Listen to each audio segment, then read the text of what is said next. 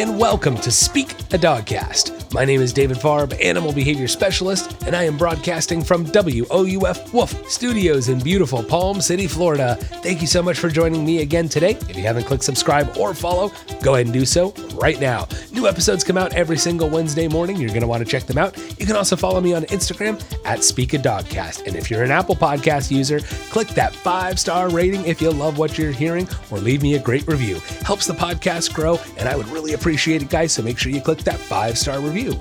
On the show today, we have Back to Basics training concepts. Yes, you guys have to have an understanding of the basics of training. Yeah, and if you don't know what you're doing, how can you do it well? then comes a segment all about clicker training. I'll give you all my thoughts on that. Then is our uh, then we'll have our next and newest segment, the first pets. Yes, it'll be featuring a president of the United States and the pets that accompanied them in the White House. Then we'll have the listener Q&A, and if you guys have questions for that listener Q&A, whether it's dog related, training related, animal related, anything related, send it on over my way. You can email me questions at speakadogcast.com or feel free to message me on social media as well. Before we get going with today's show, gotta give you that trivia question. Today's question is going to be what animal can have the most babies at once? Yes, what animal can have the most babies at once? I'll give you the answer to that question somewhere in today's show, so be sure you stick around, sit, stay, and enjoy the podcast.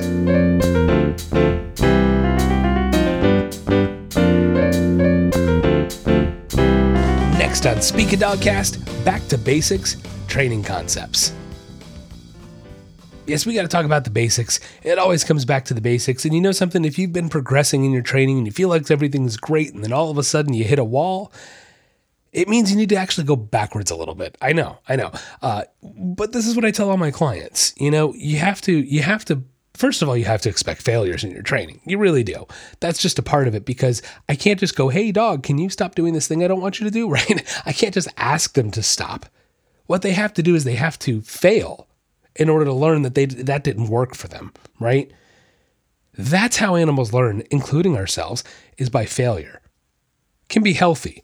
So when when our dogs do get to that point where maybe we you know and it failures I know everybody oh, we don't like that word but it's true it's failure and that's it's fine uh, but when we do get to that point of failure and it is inevitable it is going to happen at some point um, you have to go backwards a little bit because what I want you to do is go back to the last place you got success and then build up from it again but instead, what we tend to do is we get to this place of failure and we kind of just keep hitting our head on a wall doing the same thing over and over and over and over, the same thing that hasn't been working.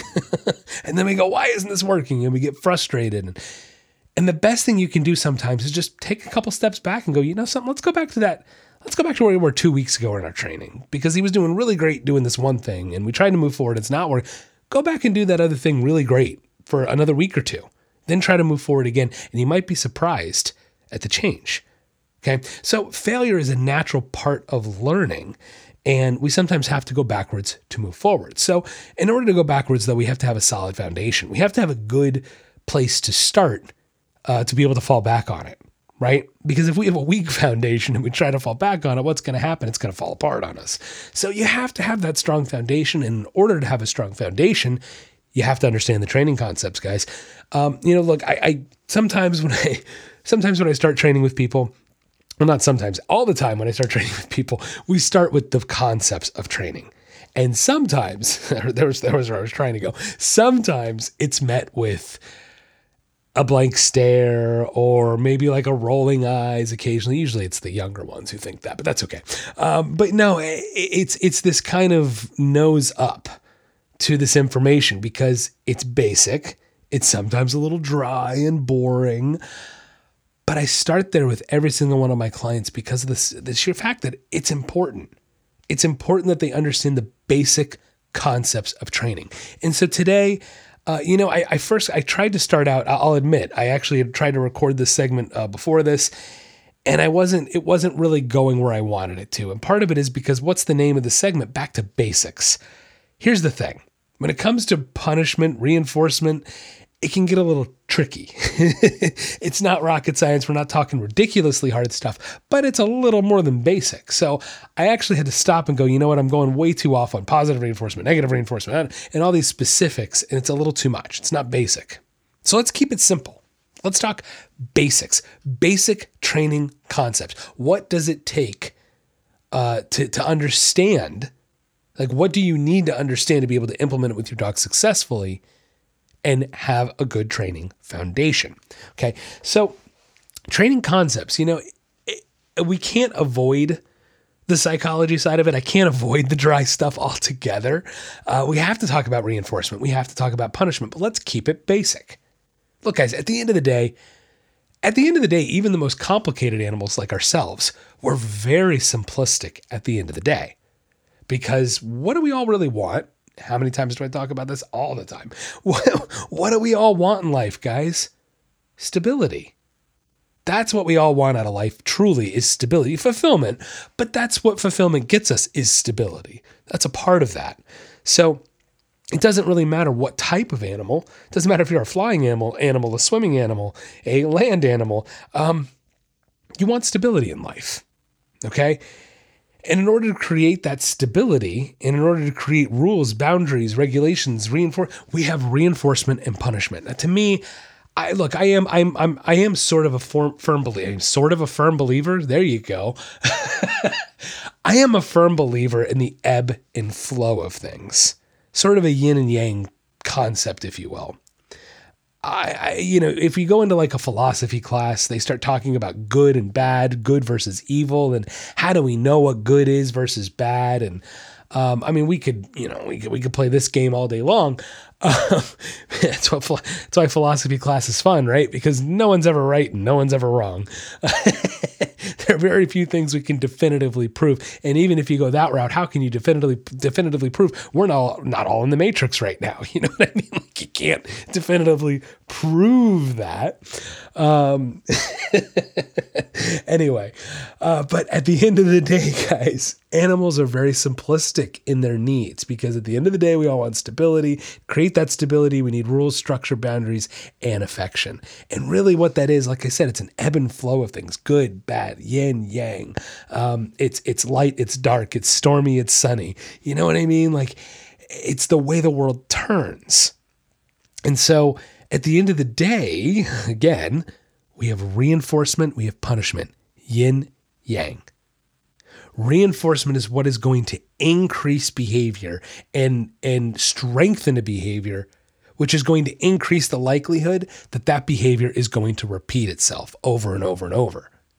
However, if we punish a behavior, punishment is going to decrease behavior. It's going to lessen it. It's going to uh, decrease the likelihood of that behavior happening again. Now, again, guys, every animal on this planet works exactly the same way. We either get reinforced for a, a, behavior and we want to repeat it and increase it and strengthen it, or we get punished for a behavior, it lessens, and we don't want to do that again.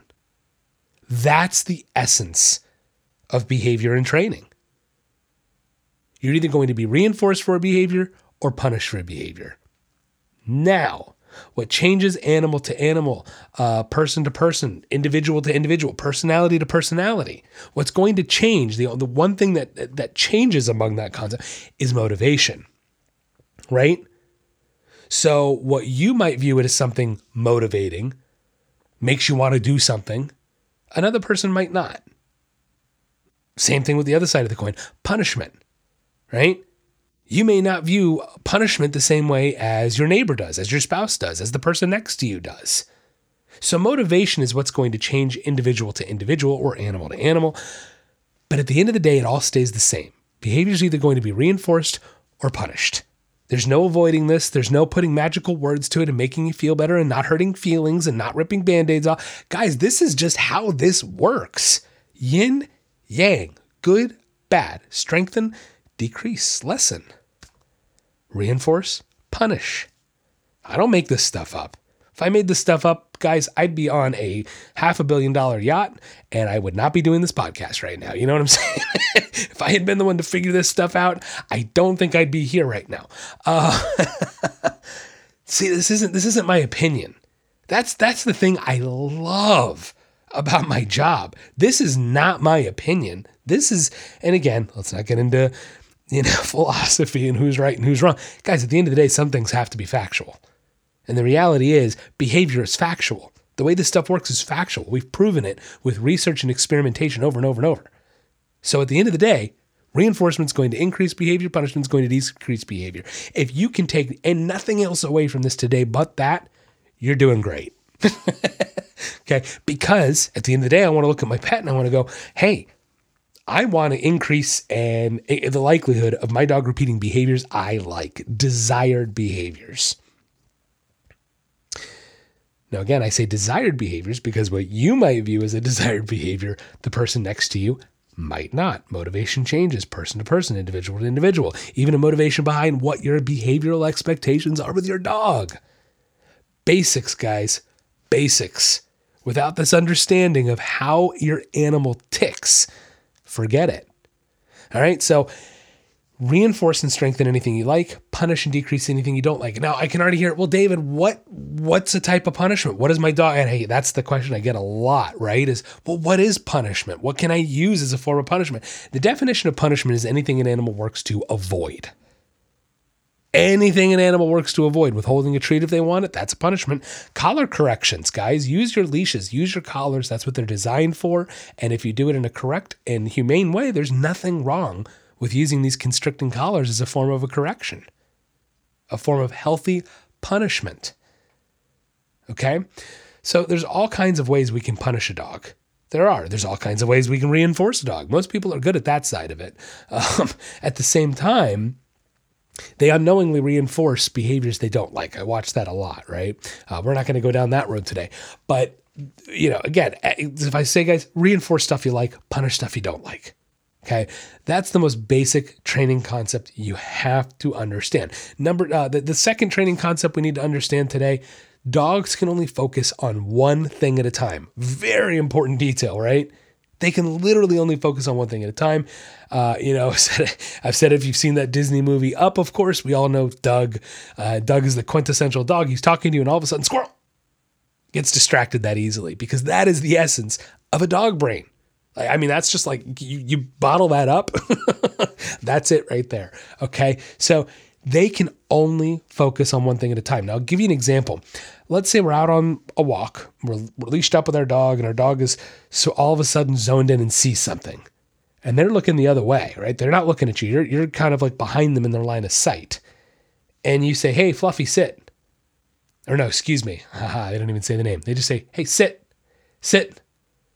Now, the dog is zoned in on something over there squirrel, person, whatever, doesn't matter. It's zoned in. One track mind, it can only focus on one thing at a time. It's so zoned in, and you're asking it to sit, but you haven't refocused your dog. You haven't redirected that focus. So they literally can't even hear you. It's not in their ability to at that moment. So you have to redirect their focus. That's when I'll say, see, it's so it's so habitual for me to say their name when I redirect. so now I'll say, Fluffy, get their focus. Ah, I got eye contact. Now I'll say, sit. And then the dog will sit down. Okay. Knowing that a dog can only focus on one thing at a time is so important because what else do we have to do? We have to have the ability, and this is this goes right into the third thing, the third concept. We have to have the ability to guide and direct our animal's focus. That's that's like everything with training. Guys, the, the, these three things right here, these three things are so important and they are the biggest foundational building block. Understanding reinforcement and punishment, right? Knowing the fact that your dog only can focus on one thing at a time. And then, of course, having the ability to guide and direct that focus. So important. So, so, so, so, so important. You want to talk about basics? Focus, guys. You've got to teach your dog to focus. Kind of leads us into the fourth thing, but really, you know, number two, three, and four here are sort of all tied in people do not spend enough time teaching their dogs to focus, teaching their dogs to redirect their focus in a moment of excitement or or there's a trigger that gets them really pumped up, right? So people are really I'm just being honest, we're really bad as pet owners. We are really bad about having a, an expectation of focus from our dog. Okay. So if you really want to take your bait, your basics up, you have to understand that you got to get that focus and you have to have the ability to guide and direct it. So guys, I'm going to mention it again. I've mentioned it a lot lately because it's so important. Kissy noise exercise, right? Kissy noise. Get your dog to look at you by making the kissy noise. They look up at you. You feed them a treat. We want to reward eye contact. We want to reward redirecting your, their focus back to you. Okay Can't stress it enough. Focus, focus, focus. Teach your dog to focus. Okay. So very important. All right. So those that's that's really our kind of foundational building block. Now we want to get to the next part of our training concepts, understanding the walk. I'm not going to dive off into the walk today because I've done a lot of segments on the walk. Uh, and if you don't understand what the walk is at its core, I encourage you to go back and listen to some of my previous segments on the walk. There's a lot of good information in there. And again, guys, have to understand what the walk is to be able to implement it correctly. So that walk is another training concept. It, it, it, seems almost simple, right? Like like understanding positive reinforcement, negative reinforcement, punishment, understanding the concepts of reinforcement and punishment, knowing about a dog's focus and having the ability to guide and direct it, and honing in on spending training time teaching your dog to focus. And then of course that walk. That walk, that walk, that walk. So important. The concept of a walk is to mentally engage your dog. We're not going to dive off into it, but we'll talk about it. Uh, it's to mentally engage your dog, right? Sure, we want the physical side too. And we can take out the physical side. Uh, you know, we can take care of the physical side with playing ball, with with doing swim time, with all these other fun activities. And the walk will take care of the physical, but the walk is more mental. 85% mental, 15% physical. Another very important concept to understand. So again, I encourage you to go back and listen to more details on that walk, uh, on the walk, because the walk is is besides having this information, the walk is by far the most important part of training your dog. Okay, uh, you know I said it before. I, I have seen so many trainers where the walk is just not, they they work on leash work, but they don't work on the actual walk. And it just like blows my mind. It's like, uh, dogs are wired to go for a pack walk. How you can just skip over that is kind of beyond my understanding. Once again, back to basics, understanding training concepts. If you understand what a dog is at its core, then you should know to walk them, right? All right. So again, guys, these basic training concepts, they're so important. It, it, to me, it's like algebra, it's cumulative. You have to do work from week one in order to be successful in week 12, you know? So I implore you to do your own research, do your own reading. Go back and listen to some of my podcasts. There's some great segments on positive reinforcement, negative reinforcement, uh, psychology concepts, the walk, all kinds of good stuff there. So check it out. But if you have a basic understanding of these training concepts, you're going to get a lot further and a lot faster in your training with your dog.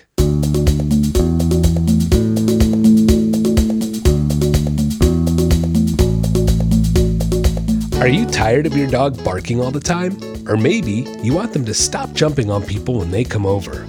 Or does your dog take you for a walk instead of the other way around? We can help. At the Nature of Training, we are committed to improving the relationships and lives people have with their pets. No matter what behavioral issue you are experiencing, from an unruly puppy to more severe issues, we can help. Offering a wide variety of services such as in home training, doggy and puppy boot camps, doggy day camps, boarding, and now offering virtual training as well. For more information, check out our website, www.thenatureoftraining.com, or you can find us on Facebook or Instagram at David Paws. Located in beautiful Palm City, Florida, serving all of the Treasure Coast and North Palm Beach County. The Nature of Training, helping you achieve success with your pet.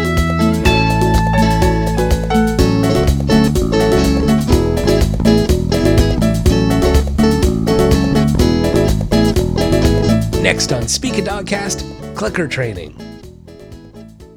Yes, the clicker. Uh, look, um, I'll be honest, I don't use clickers. I don't with dogs. I have used clickers before. I have, but I use clickers with birds, with cats. I've used them with other animals. I've never used a clicker to train a dog. And I'm going to give you my reasons why. We're going to we're going to go over this and they're I promise you they're very good and very valid reasons. Hopefully you'll think that too. Um, but yeah, the clicker. Look, jeez. Uh, here's here's the thing. Here's the thing. When you walk into a pet store, what's their job, guys? To sell you anything and everything they can. So they want to sell you as many products as they possibly can, even something as stupid and simple as a clicker. That's the first thing. Okay. Uh, but that aside, I look the first, here's here's one of the here's the first reason I don't really like a clicker. I'll be honest. First thing is I'm not a big fan of tools that I have to have on me at all times or that could potentially not be on me at a time when I need it. Okay? if I need that clicker to uh, look to bridge a behavior, and, it, and most people try to use it, call it they're reinforcing the behavior, but that's not actually what you're doing when you click a behavior. We'll talk about that. Um, but uh, when you need the clicker and you don't have it, then what?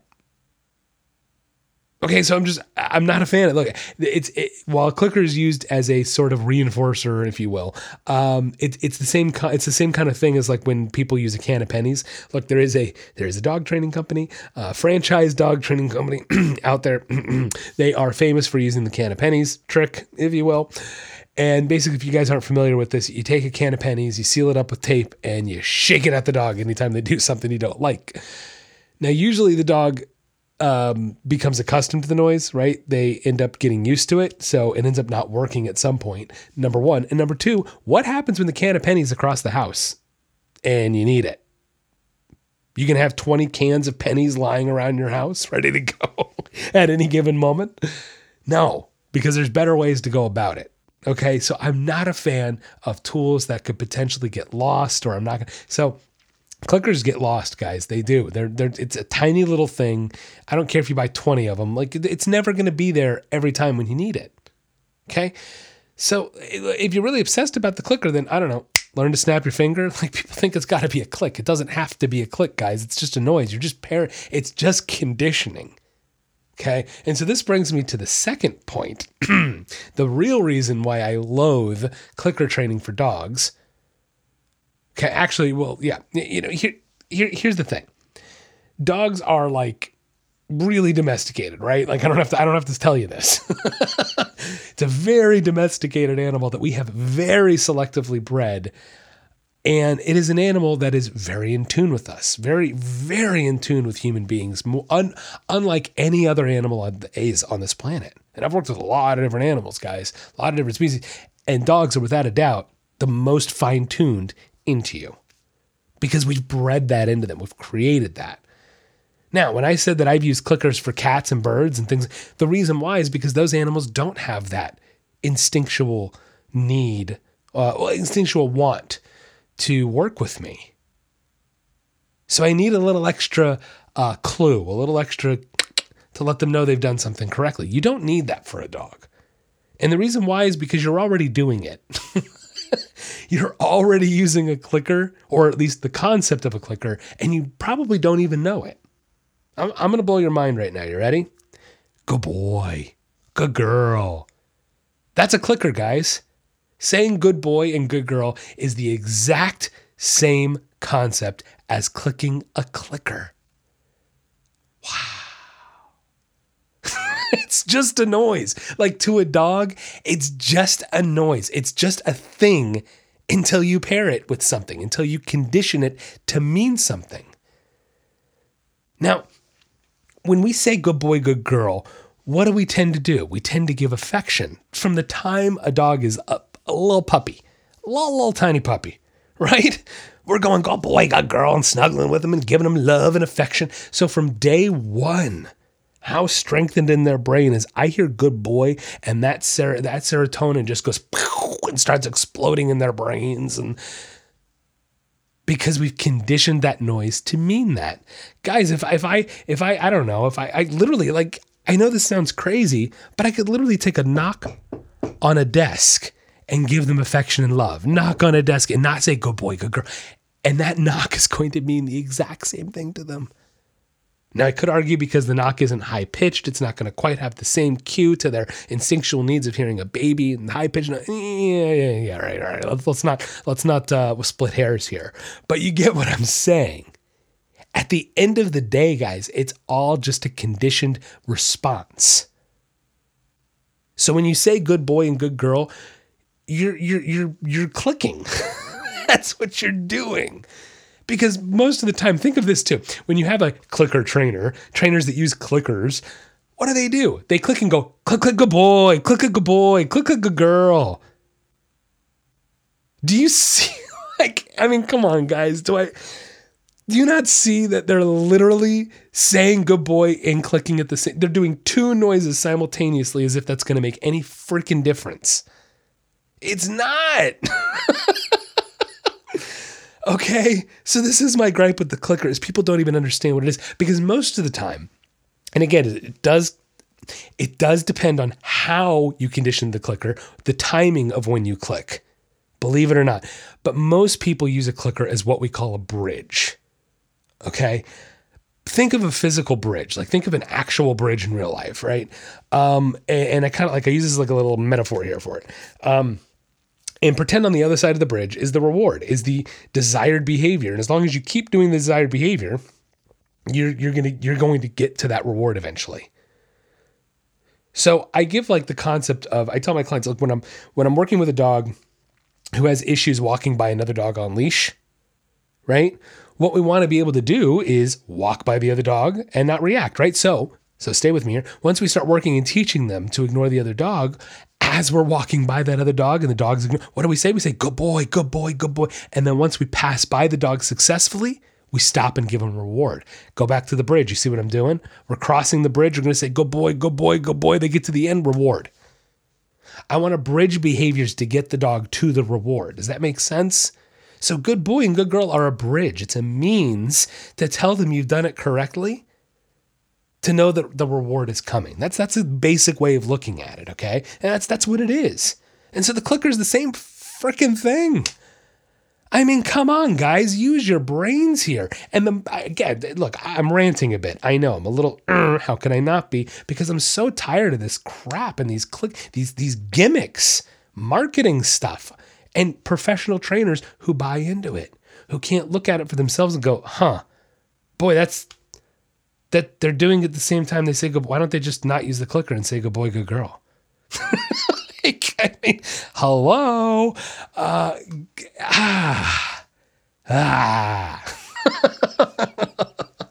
Frustration uh, anger. Yeah, you know, I, how could I not have some? Because guys, it's it's it's not understanding. It it all goes back to not understanding the basic concepts of training. What was the segment before this? Back to basics. Training concepts.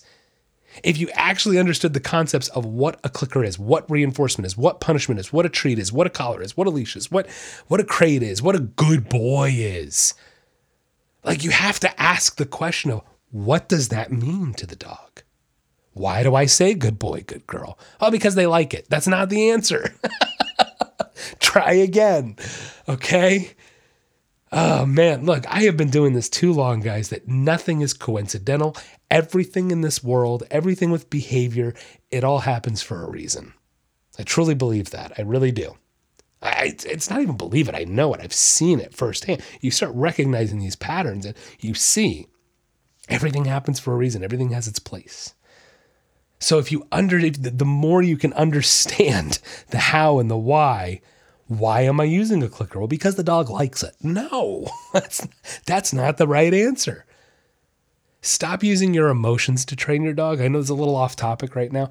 Stop using your emotions to train your dog and use logic, reason, and more importantly, knowledge and understanding. That's why you shouldn't use a clicker because of knowledge and understanding. Okay. So again, I've never used a clicker for dog training ever, ever, ever, ever, ever, ever. And I get, I, would like to think I get great success. I do, you know, I'd like to think that. Um, whether that's true or not remains to be seen. Uh, no, but seriously, guys, stop using the clickers. Stop using them. And I mean, hell, if you really need to click, if you really find yourself needing to click, learn to snap, my friends, because at least you always have that on you and you won't necessarily always have that clicker on you.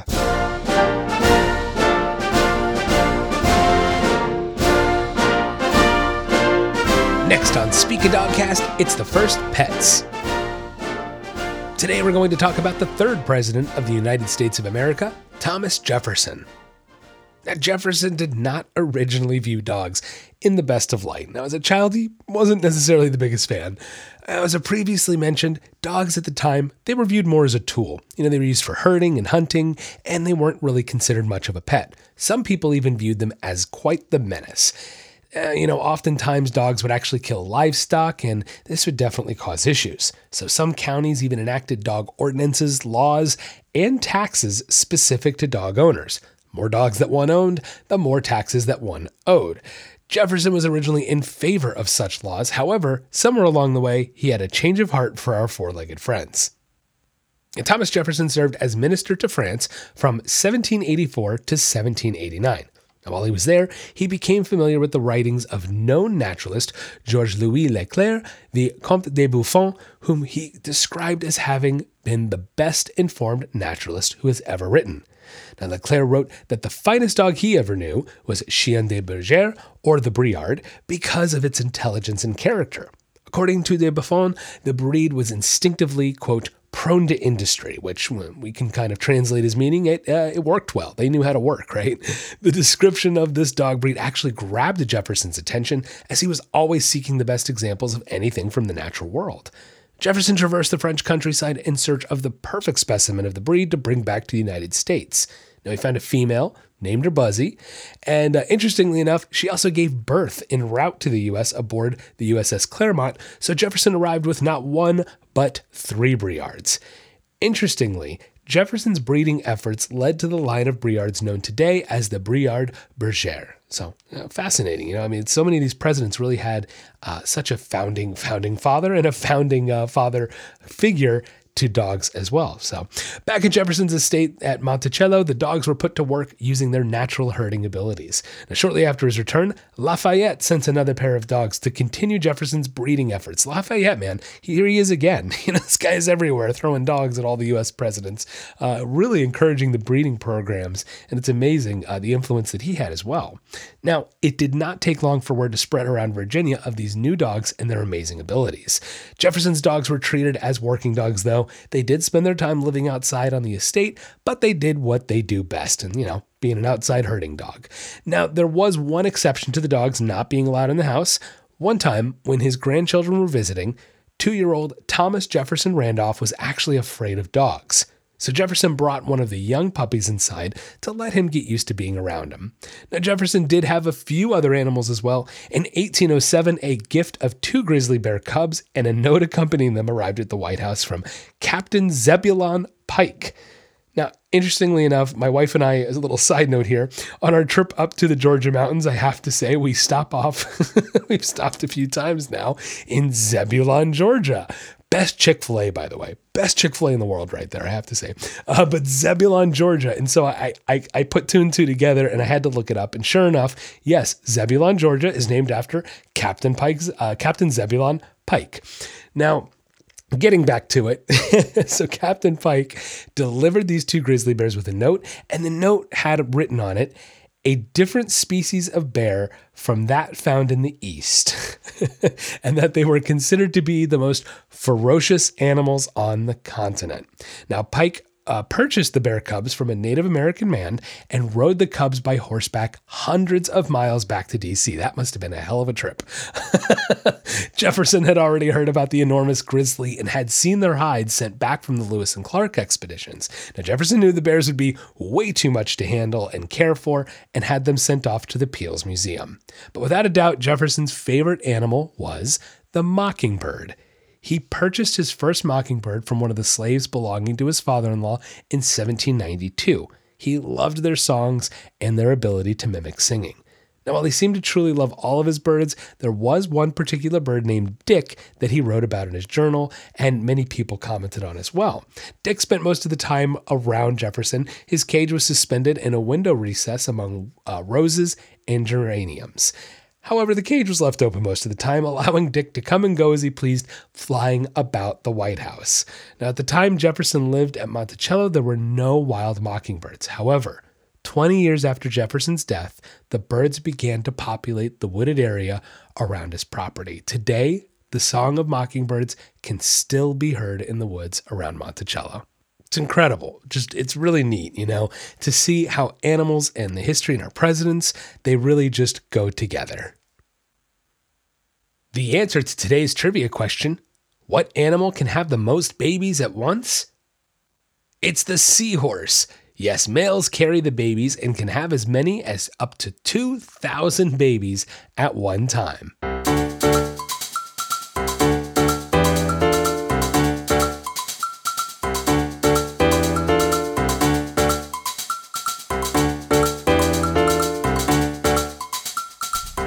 Next on Speak a Dogcast, it's our listener Q&A. The first question today comes from Vicky from Richmond, Virginia. Vicky says, "Do you have a favorite dog treat you like to use when training?" Good question, Vicky. Um, yeah, you know, I, I, like to use a brand called Pet Botanics. It's my favorite brand. Uh, it's just the one I go to. I like it because most dogs never, it's rare I have a dog ever snub their nose at them, right? Especially the bacon flavored ones. They love the bacon flavored. Um, but I like them because they're small, they're meaty. I can actually pull them apart easily and make them into tiny little pieces. They don't crumble, they're not too greasy. There's lots of things I actually look for in a good quality treat. Obviously, the ingredient list, I don't want them to be full of a bunch of filler or soy or anything like that. They're three, uh, three calories per treats. I mean, like you can't get any better. Uh, that's just my personal opinion. At the same time, look, any small meaty treat, I want it to be small because when it comes to training, we're going to be quick. Sometimes I want to give a treat and I might want to give information very quickly right after that. So I want them to eat the treat, be gone, and let's move on. Uh, if we use, you know, like uh, hard treats or crumbly treats, they might make a mess. They make a mess, the nose goes to the ground. Nose goes to the ground. I've lost their attention and I can't redirect their focus. Okay. So small, meaty treats. That's really where it's at. But really, my favorite brand is Pet Botanics. It's good stuff. You can find them on, uh, you find them at the pet stores, Amazon, all that good stuff as well. Uh, but yeah, check them out. Next question. This comes from Carly from Colorado Springs, Colorado. Carly says, My husband really does not like when our dog sleeps on the bed because he takes up too much space, but we have been letting him sleep there for almost two years. Can we change this behavior? Well, Carly, yes, you can. It's not going to be easy. It's not going to be pretty, but you can do it. One of the best things you can do is get a really good, high quality dog bed, okay? Entice your dog to go elsewhere. Because let's be real, if the option is a thin little crappy dog bed on the floor or your big comfy bed, which one are you going to want to choose? So I definitely recommend making an enticing spot, but you also need to teach your dog an off command. Now, this doesn't have to be done just when you go to bed. As a matter of fact, I would highly recommend you do this all the time. Uh, look, if you allow your dog on furniture, which I would guess you probably do since you allow him on the bed, um, I would practice this out on the furniture first, where it's not such a big deal. The bed is probably more of a big deal, so start with something that's less exciting um, and just teach him an off command. You know, you can leash him up, give them a little pull, nothing crazy, but a little pull on the leash and say off. Once they get off the couch, good boy, feed him a treat, good off. Okay, ask them to get back up, rinse and repeat. Do this a couple times a day for like a week or two, and they're going to know the off command pretty quick. Okay, then we can teach the off command with the bed. Okay, we can also do we can combine this with the spot command too. You know, if you really want to, you know, you don't really need to. It will make your life a little bit easier, but you know, eh, uh, you know, grab your dog's collar when he gets on the bed, say off, or you maybe even don't need to grab the collar, but I'd recommend grabbing the collar so you can guide them over to their nice, big, new, comfy dog bed. Give them a treat, tell them stay, get in your bed. It's going to be a little bit now. I don't want you to battle. At the same time, it's going to be a little bit of a battle to start with because I know dog's going to get right back up, most likely, hop right on that bed. Um, I have heard instances though where you give them a nice, big, comfy bed, and I have had clients in the past that have said the dog tried once they tell them to get off and back on their bed, and they kind of went, "Well, screw this. I don't, you know, like I'm not going to keep trying. This is pretty sweet." Uh, so, yeah, there really is something to enticing that dog and making it a comfy position and a comfy spot. Uh, but you want to reward when they get off the bed. Use the use the off command. Reward them once they get off the bed, and feel free to reward them twice when they get off and when they go lay down. That way they get twice uh, two rewards for it. Okay, uh, try that. But at the end of the day, you might need a little firm off okay? Little little discipline side of it because you do need to um, have your dog understand this is a boundary this is a rule now. Uh, and again once they get on their dog bed once they're off you want to reward it and tell them you like it okay? So that's the biggest thing. Teach them it off reward them once they get off give them a big old comfy bed to lie in and reward once they're on the big old comfy bed That'll wrap up the podcast today. Thank you so much for listening in. If you haven't clicked subscribe or follow, go ahead and do so right now. Apple Podcast users, leave me that five star rating or an awesome review. Have a wonderful week. And don't forget, get out there and walk your dog.